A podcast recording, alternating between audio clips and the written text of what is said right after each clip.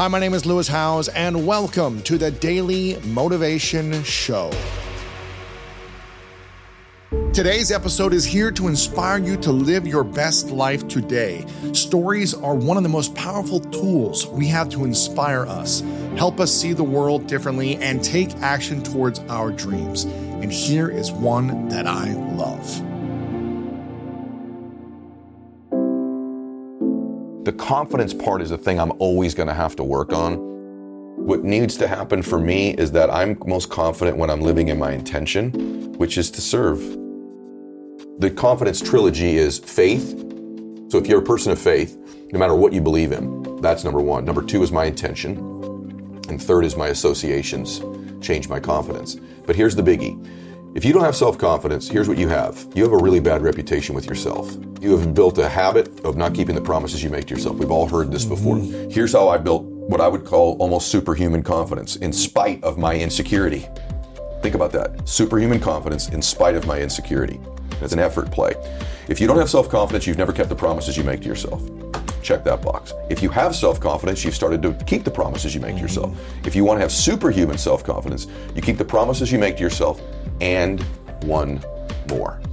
So if I'm going to get up and I'm going to work out, I'm going to do 10 reps in the gym, I do one more. Wow. If I'm going to do 45 minutes on the treadmill, I do one more. If I want to make 10 contacts in a day, I do that and one more. If I'm going to tell my daughter I love her every day, I'm going to do that and one more. Wow. And so that higher standard, because in life, we don't get our goals, we get our standards long term. And so if your standard is one more, starts what starts to happen is you go, I'm willing to do things other people aren't willing to do, and I combine that that I have great faith, great associations, and I intend to help people. This is a formula to mm. build wonderful self-confidence and never lack humility when you have it. You're not as far away from these dreams as you think you are.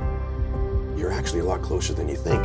But because you think it's so far away, you behave in accordance with that belief system and it always keeps it that far away from you. The first thing is you need to believe and know that you're one decision, one relationship, one meeting, one book, one thought, one something away from a completely different life. And when you know that, when you then you begin to look for them. But you don't just think and get rich. You have to do things. And by the way, rich can mean more bliss, more happiness, more peace. But you don't just get those things by thinking. There's some things you have to do. The other component, too, called become an impossibility thinker and a possibility achiever. Here's how most people's frame works. They're not intentional, so they keep getting. If the things most important to you are your worries, fears, anxieties, problems, bills, you will continue to have people, places, and things revealed to you that confirm it. And if you operate out of your memory and your history, if this is your pattern, your framework, you will continue to find those things. You need to learn to operate out of your imagination and your dreams. This is a different framework for life. Imagination is different than dreaming. Imagination causes you to create dreams and thoughts that never happen. When you imagine something, you create a space. Once you have a thought, this is powerful. When you have a thought, you create a space that did not exist in the world before you had that thought. Oh. And that space is now exists. And the way your brain works and your life works and the universe works is it tries to furnish that space, whether it's a negative or a positive thought. It starts to hear things it wouldn't hear. You have to create a future in it. And by the way, it's okay that you don't believe all of it initially, as long as it becomes repetitive and we begin to take steps towards it, right? So I still have stuff from my past that's there, but this future is so big. And by the way, some things are okay. People go, why do you still work so hard? Well, I want to create. A... There's still a little part of me that doesn't want to be broke. Anytime I see someone operating out of anger, I think they're afraid. So when I operate out of anger, it's always fear. I'm always afraid. Well, what about back in the day when you were hard on people? I was afraid I was going to be broke. I was afraid we were going to lose the business. I was afraid this situation was going to happen. I was afraid someone was going to shame me, so I'm going to get in front of it and be angry with them. So for me, anger is just a manifestation of fear. And when I see it in other people, men or women, I have empathy for them because I know they're afraid. Yeah. And I really do believe that. I think anger is always a result of some type of fear. And so here's what happens for most of us we think everything's permanent. And Because we think it's permanent, we make permanent decisions based on temporary conditions. Even our bodies, other than our souls, are temporary. You need to create a different relationship with pain in your life. Chase difficult, inconvenient things. The phone call you don't want to make, the meeting you don't want to have, And for me in my life, the inconvenient thing on the page is the one that now jumps off the screen at me that I must do. For most people, their relationship with the pain and the inconvenience is to avoid it. Avoid as so much if you as could be yeah, but if you could say to yourself, on the other side of this is this other self. And so whatever your pain is right now, relationships just ended, financially, something that's difficult for you to do, maybe you're trying to lose weight, mm-hmm. whatever it might be, on the other side of that temporary pain is the other self. And so for me, most of my greatest gifts have been revealed of me doing the really uncomfortable, inconvenient thing. Mm-hmm. On the other side of it, I meet this version of me. I'm like, the whole time I could have been a really good speaker. this thing I was the most afraid of that I thought I sucked the most at might be one of my greatest gifts. Right. That's nuts.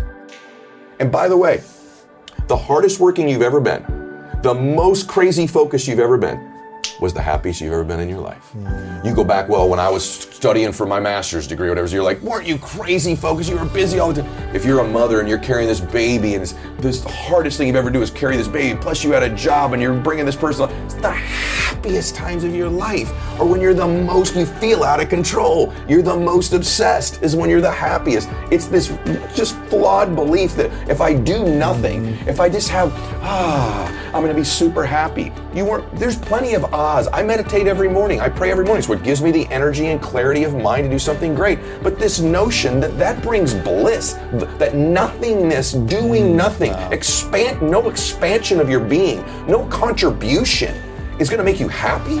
This is a flawed belief. You're literally moving from the very things that will make you happy. This notion that you not growing and expanding, you not contributing, you not evolving, your spirit was born. All the cells in your body regenerate themselves. Your digestive tract is brand new every six months to a year. Your lung tissue regenerates. Your skeletal system regenerates about every six to eight years. Like you're constantly being reborn all the time mm. internally. So externally and in your heart and your soul and your spirit and your brain, you should be as well. These are the things that make us happy, not not just doing nothing. It's, it's what gets you up. It's what you were born for. That mission, by the way, may be to, to serve other people and to, to bring peace to them. Great, but have Yes. something. The key thing is being able to operate out of this imagination. Why is imagination so important? When you were a child, three, four, five years old, you were probably happier than you are right now. Why? Two reasons. A, you were closer to God. You had just been with God more recently. And two, you operated out of your imagination. You didn't operate out of a history and a memory because you didn't have one. And slowly over time, by the time you were 10, 11, 12 years old, loving people installed their limiting thoughts and beliefs, their mm. software into you. Because most things in life are caught, not taught. You catch them. Wow. And so now you're starting to operate out of history and memory, and you repeat it, and you see the things that reinforce that history and memory. And so you basically have the same life over and over again with a different cast of characters in a different environment, but the same emotions. You have the same emotional home. I've learned that this has already existed within me. I didn't have to go get it, I just had to allow myself to experience it. And it took me a long time to treat myself in such a way that I allowed myself to feel these things that have always been there. I had them when I was a little baby boy. Mm-hmm. I just lost them along the way in these patterns and programs that were installed in me and my experiences. You were born to do something great with your life, but that's not the condition to receive love. The highest form of maxing out in greatness is to give and receive love. Yeah. I believe all this stuff's connected. I'm not like this a Zen entrepreneur, but sometimes I come across that way. I believe entrepreneurs and business people in general are the change agents in the world. I don't believe it's going to come from a political movement. I, I believe that entrepreneurs, um, like ourselves, are the people that are going to change the world. And I believe the planet's at a tipping point. And I think that we're trending in a direction where we're people, so many people feel invisible. So many people feel that they lack something there's a lack of kindness and gentleness and love, particularly expressed by business people.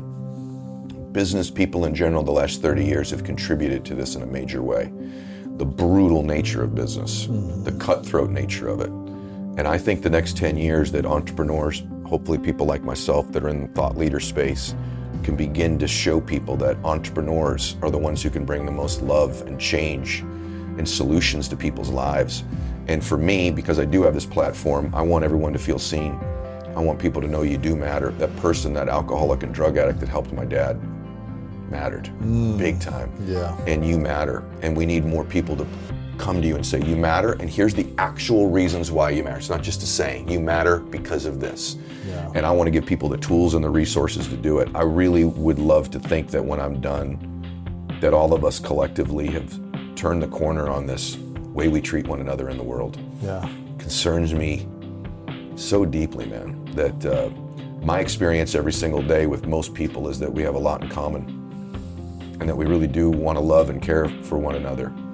And that sometimes success gets in the way of that. The financial pursuit gets in the way of it. Some of these thought leader entrepreneurs that are so aggressive about money, money, money, money, money. And I don't mind that because I think that that money can do a lot of good. But I believe there's a more beautiful and elegant way to get there. I don't think business has to be brutal. I think that there's an elegant and beautiful way to create wealth in your life and bliss that's there's not a lot of examples of, and I intend to be one of those examples.